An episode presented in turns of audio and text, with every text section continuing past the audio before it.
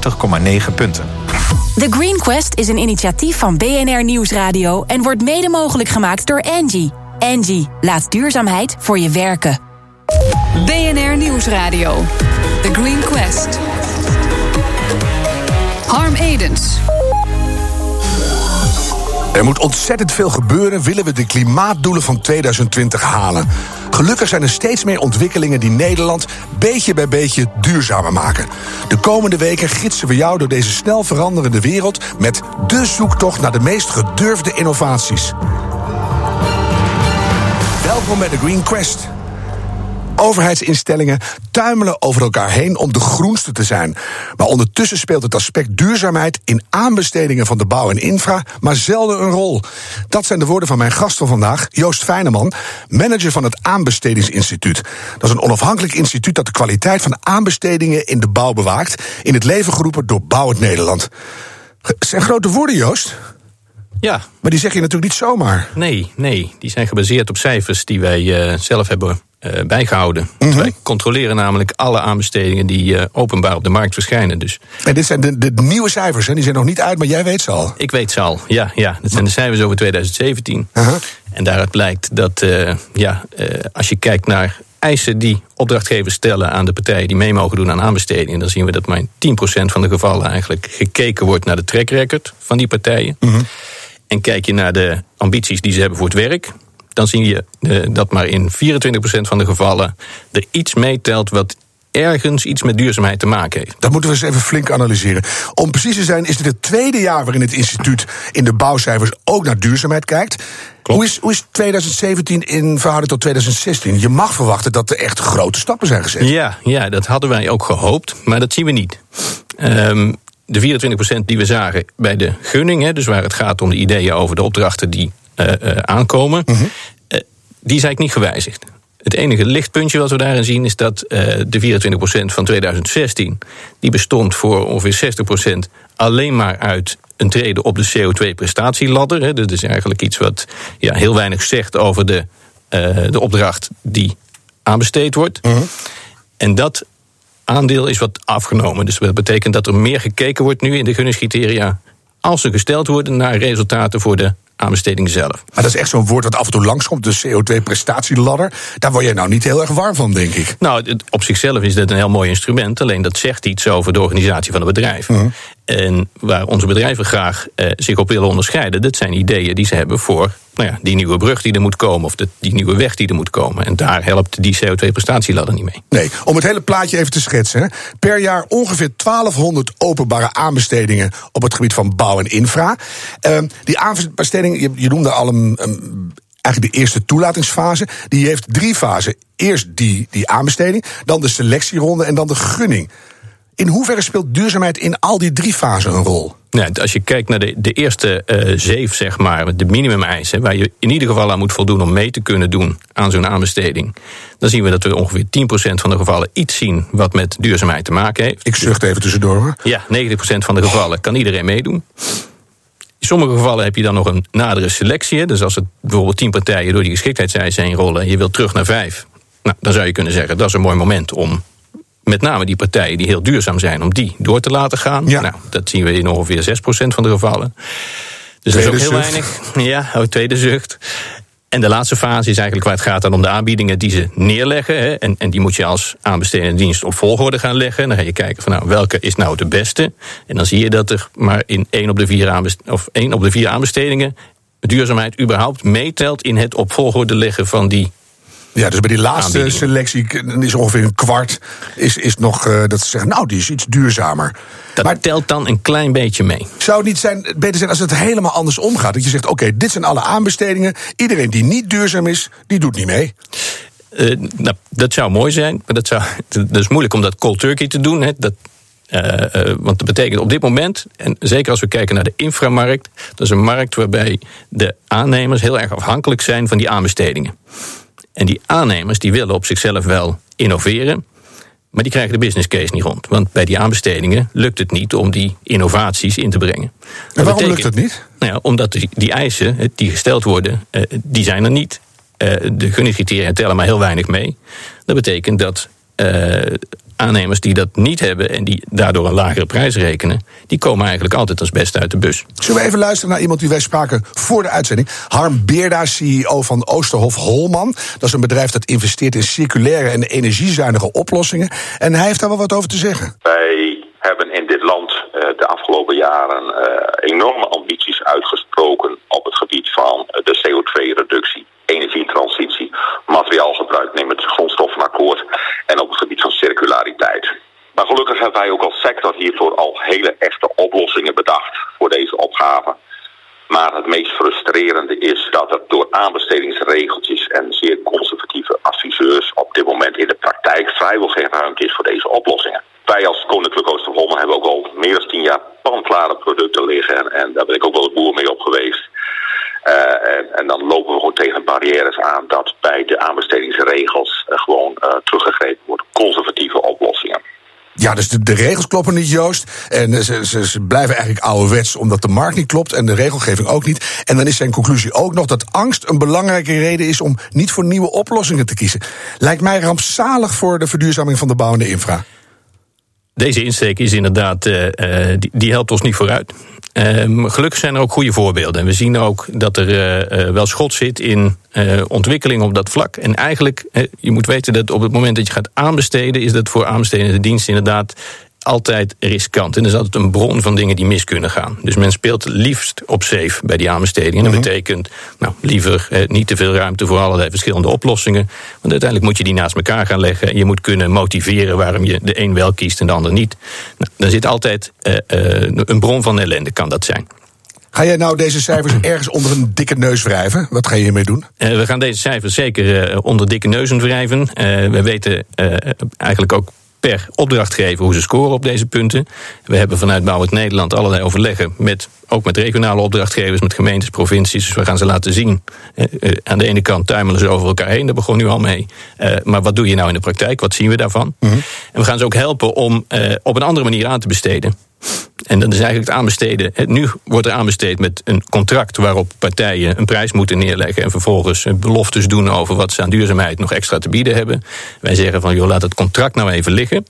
Ga aanbesteden. Dus, dus zorg dat je die concurrentie zoekt op basis van uh, uh, ideeën die er zijn, kansen, risico's. Uh, uh, en ga dan met één partij verder.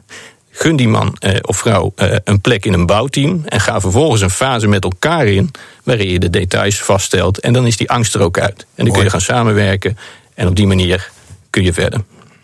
Wordt tweeduizend achttien beter, Joost? Dat wordt zeker beter. Zeker? Ja, ja. Kijk, daar houden we van. Dankjewel, Joost Fijneman, manager van het Aanbestedingsinstituut. Gelukkig gebeuren er ook mooie dingen op onverwachte plekken. We blikken even terug op afgelopen zomer. Op Lowlands werd een heus restaurant van de toekomst neergezet. Daar serveerden ze alleen maar gerechten met een kleine footprint. Laura Herema van Giant Leaps. We zijn hier in het restaurant van de toekomst. En we kijken hier een beetje uh, hoe we nou beter voor het klimaat kunnen zijn, zonder dat dat onze eetervaring echt heel erg verandert. Hoe doe je dat, klimaatvriendelijk eten? Als je klimaatvriendelijk zou willen eten, zijn er eigenlijk vier pijlers waar je naar kan kijken, waar je aan kan denken. De eerste is minder dierlijk en meer plantaardige ingrediënten en producten gebruiken. Uh, de tweede is minder afval, dus veel beter omgaan met je restjes, kijken hoe je die kan hergebruiken en zorgen dat er niet heel veel in de afvalbak uiteindelijk belandt. En de derde en vierde zijn eigenlijk gecombineerd en dat is lokaal en seizoensgebonden uh, groente- en fruitinkoop. Doen we dat al een beetje goed of gaat het nog niet zo heel erg hard hier in Nederland daarmee? Ik denk dat sommige mensen er al heel bewust mee bezig zijn, maar ik denk dat toch de grote meerderheid zo gewend is dat ze de supermarkt in kunnen lopen. En vooral als je dan kijkt naar lokaal en seizoensgebonden, eigenlijk helemaal niet kijken waar komen die aardbeien in december nou vandaan. Of hé, hey, is het handig om deze appel uit Brazilië te nemen als er ook misschien een Nederlandse appel naast ligt. Dus ik denk dat we er eigenlijk nog niet, niet heel erg bewust van zijn. Als je ook nog ziet hoeveel voedselverspilling er nog bij de consument plaatsvindt. En als je ook ziet hoe groot aandeel dierlijke producten toch nog steeds in ons dagelijks dieet hebben. Dan zijn er zeker nog wel grote stappen te zetten, denk ik. En als we kijken naar de grootste vervuiler, uh, het onderdeel binnen voeding met de grootste impact, waar hebben we het dan over? Dat zijn dan wel alsnog de dierlijke producten. Uh, niet alleen op klimaatimpact, maar ook eigenlijk als je kijkt naar andere ecologische meetpunten, dan hebben de dierlijke producten meestal gewoon de grootste impact. En zo kunnen we niet doorgaan dus? nee, zo kunnen we niet doorgaan. Zeker niet met de groeiende wereldbevolking uh, zoals die zal groeien naar twintig vijftig... waar we dus ook heel vaak naar verwijzen in dit restaurant. En dat betekent eigenlijk gewoon, als we zeggen, nou, je hoeft dus niet helemaal te stoppen met iets, maar het zit hem wel vooral in dat dierlijke gedeelte. Als we allemaal één dagje minder vlees zouden eten thuis, dat, eigenlijk zijn we dan alweer een heel eind. Dan zijn we zeker al een, al een heel eind. Ik weet niet of we er dan helemaal komen met dat ene dagje, maar... Twee? Ik durf het precieze aantal op dit moment niet te noemen. We kunnen tegen opbod kijken hoe ver we komen. Maar het, het zou een heel groot verschil maken als iedereen in Nederland al gewoon elke dag, of elke week, één keer per week, dat stukje vlees zou laten staan en zou kijken, waar kan ik anders mijn eiwitten vandaan halen? Want we kunnen zoveel in Nederland. We zijn hartstikke goed in het verbouwen van bonen en daar kan je ook ongelooflijk veel eiwitten uithalen. Kikkererwten. Kikkererwten. Linzen. Lupine. En dat laten we hier ook zien in een van onze gerechten. Dat het, het kan echt wel ook af en toe zonder. En dan kan het net zo lekker zijn. Ja, het hoeft niet naar aarde te smaken of zo. Nee, en je hoeft ook geen jute zak aan en dingen die kriebelen. Je kan gewoon nog steeds hartstikke lekker leven en hartstikke leuke dingen doen. Alleen iets bedachtzamer. Ja, allemaal een dagje minder vlees. Dan hebben we een mooi beginnetje. En daarna met z'n allen massaal aan de lupine.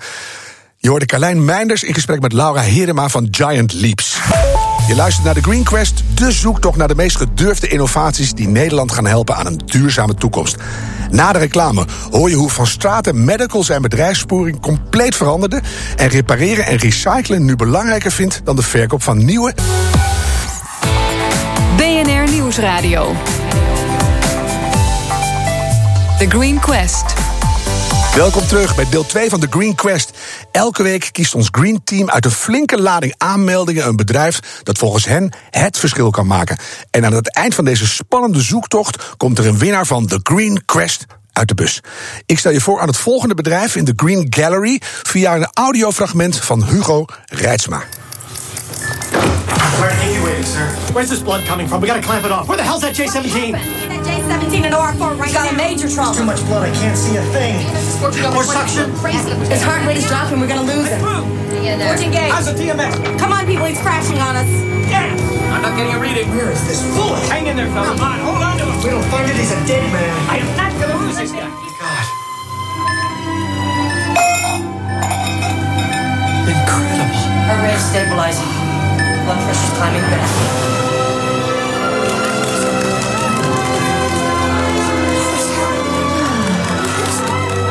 Ja, jullie hoorden het goed. De patiënt overleeft de operatie, maar de medische instrumenten zijn helaas totaal aan hun einde. Welkom broers Bart en Niels van Straten. De scalpels, de injectienaalden, de bebloede doekjes en de plastic handschoenen. Alles belandt na de ingreep in dezelfde afvalbak. Maar jullie doen het nu anders. Dat klopt, we doen het zeker anders. Een aantal jaren geleden hadden wij als bedrijf bedacht dat we echt iets anders wilden gaan doen in de markt. Uh, we waren toen een typische groothandel van medische producten. En op een gegeven moment dachten we van, we gaan een andere richting uit. En we wisten nog niet precies wat. Uiteindelijk hebben we besloten om te kijken naar een bedrijfje om over te nemen. En we zijn uh, gestand bij een bedrijf, Medical Repairs, hebben we kunnen overnemen. Daar zijn we heel erg blij mee, met fantastische instrumenttechnici erbij. En de afgelopen jaren hebben we daaraan machines toegevoegd. Die machines kunnen hele bijzondere dingen in, uh, in het vak van het chirurgisch instrumentarium. Want dat is dat wat we doen. En uiteindelijk zijn we erop gekomen dat we een concept hebben bedacht en dat heet circulair instrumentbeheer. Klinkt nu al mooi. Niels, ik wil even naar het moment dat jullie dachten van, het moet anders. Weet je nog wanneer dat was? Um, ja, dat was op het moment dat we met een aantal partijen om de tafel zaten. Uh, be- bedrijven uit een hele andere branche. Uh, veel uit de metaalsector. En daar zijn we in aanraking gekomen met uh, circulariteit. En dat hebben we eigenlijk, zonder dat we het zelf wisten, waren wij ook al met circulariteit bezig. Omdat we instrumenten repareren. Uh, we zijn bezig om instrumenten de levensduur te verlengen. Mm-hmm. En ja, dat sloot perfect aan op, op, uh, op onze visie van uh, reparatie. Maar uh, met circulariteit willen we nog een stap verder. Wat we willen doen, we willen ook het chirurgisch instrumentarium terugnemen uit de ziekenhuizen. En dat weer om laten smelten naar nieuwe grondstof, naar nieuw metaal. Nieuwe dingen. Nieuwe dingen. En ja, daar maken wij weer nieuwe producten uit. Om hoeveel instrumenten, spullen, kilo's gaat het op jaarbasis? Het is heel veel, geloof ik, hè? Het is uh, aanzienlijk. Uh, de, de, we denken zelfs dat het uh, meeste aantal producten qua volume wat in een ziekenhuis circuleert, Uh, het zieke, uh, chirurgisch instrumentarium is. En een gemiddeld ziekenhuis heeft ongeveer veertigduizend instrumenten. Een grote ziekenhuis zestig tot zeventigduizend. Hm. En een academisch of heel groot ziekenhuis meer dan honderdduizend instrumenten. Dus dat zijn er heel veel. Zeker als je bedenkt dat tot vijfentwintig procent per jaar wordt vervangen en weggegooid. Ik laat het even bezinken hoor, dat is echt krankzinnig veel. Maar de, de grote vraag voor de Green Quest is, waarom zijn jullie innovatief? Zijn jullie de eerste die dit doen? Uh, in ja. deze vorm zeker. Ja. Alle twee tegelijk, ja! ja, ja, ja. Zeker. Ja. We hebben zelfs wat voorbeelden meegenomen, wat voor de luisteraar wat moeilijk te zien is. Maar we kunnen het wel laten zien wat we ja, hebben gedaan. Ja, en laten horen, denk ik ook. Want uh, wij zijn uh, in, in, uh, uiteindelijk in staat gebleken om vijfentachtig procent van alle chirurgische instrumentaar wat kapot is, of verbogen of bot, weer in nieuw staat te brengen.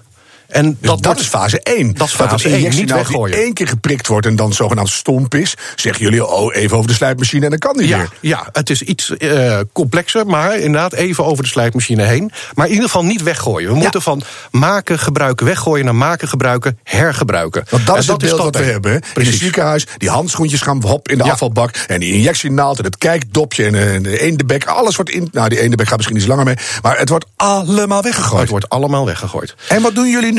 En als we het niet meer kunnen renoveren, dus we verlengen de levenscyclus van het instrument net zo lang totdat het echt niet meer kan, dat het onder de norm, want daar is een internationale norm voor, dan keuren wij hem af en dan kunnen we van dat materiaal kunnen nieuwe producten maken. En ik heb hier een hele mooie, ja, het lijkt als een frituurmand. Maar ik wou net zeggen, laat maar raden, het is om vis in te frituren ja, of zo. Of, of, of kroketten, maar dat is niet het geval. Het is een open mand met een open structuur met heel veel gaatjes erin en dat noemen we een instrumentnet. En die is gemaakt van roestvast staal, mm-hmm. R V S.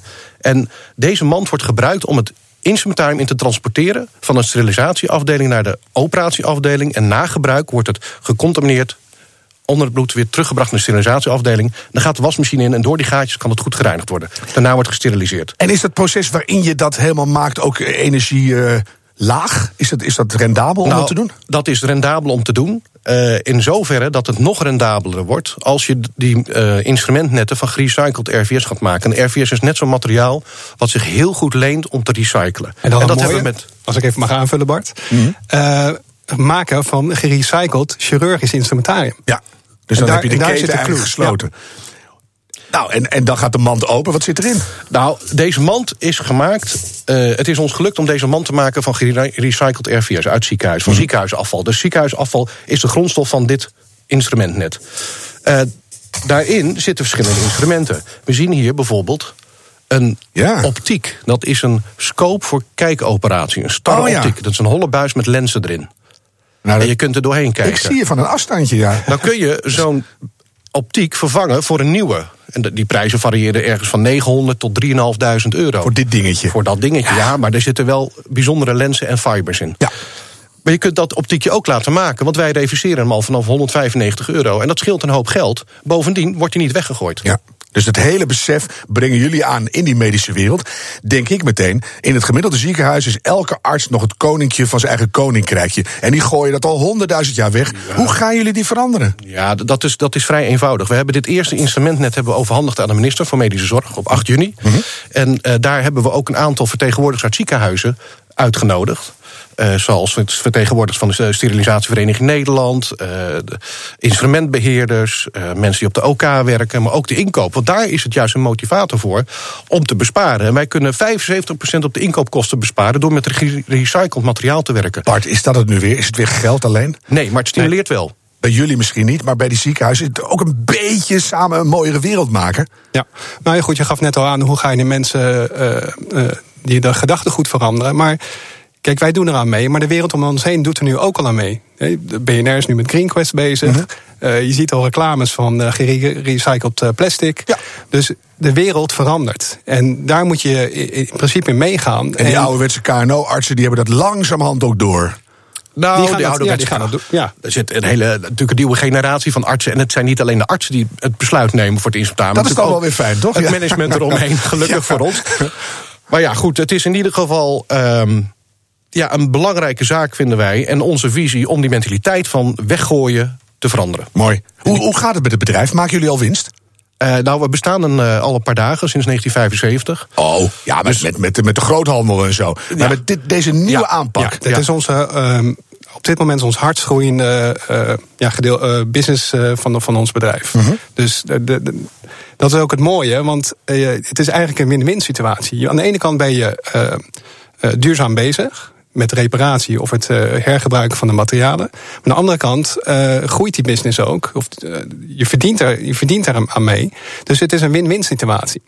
En dat is juist het ook het leuke. Daar word je gewoon enthousiast van. En dat maakt het ook voor niet alleen uh, voor ons heel erg leuk, maar ook voor alle medewerkers bij ons in het bedrijf. Ja.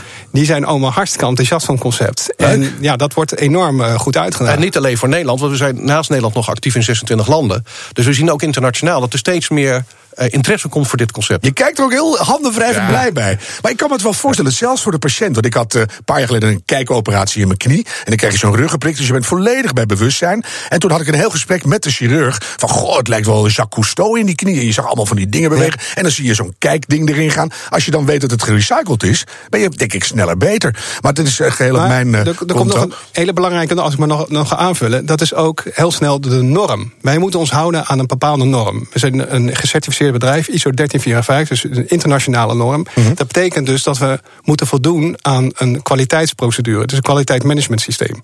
En de producten die we op de markt brengen, die zijn ook C E-conform.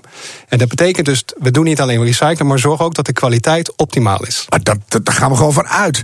Want anders dan, nou, never mind. Natuurlijk worden jullie zorgvuldig gescand door de Green Team. Vandaag een vraag van jurylid Chantal Vergouw, C E O van Interpolis. Luister goed. Ik ben heel erg onder de indruk van het idee. Uh, er worden wel een aantal dingen gesteld. Onder andere dat er vijfenzeventig procent reductie is in de vraag van, uh, van medische apparatuur vanuit ziekenhuizen.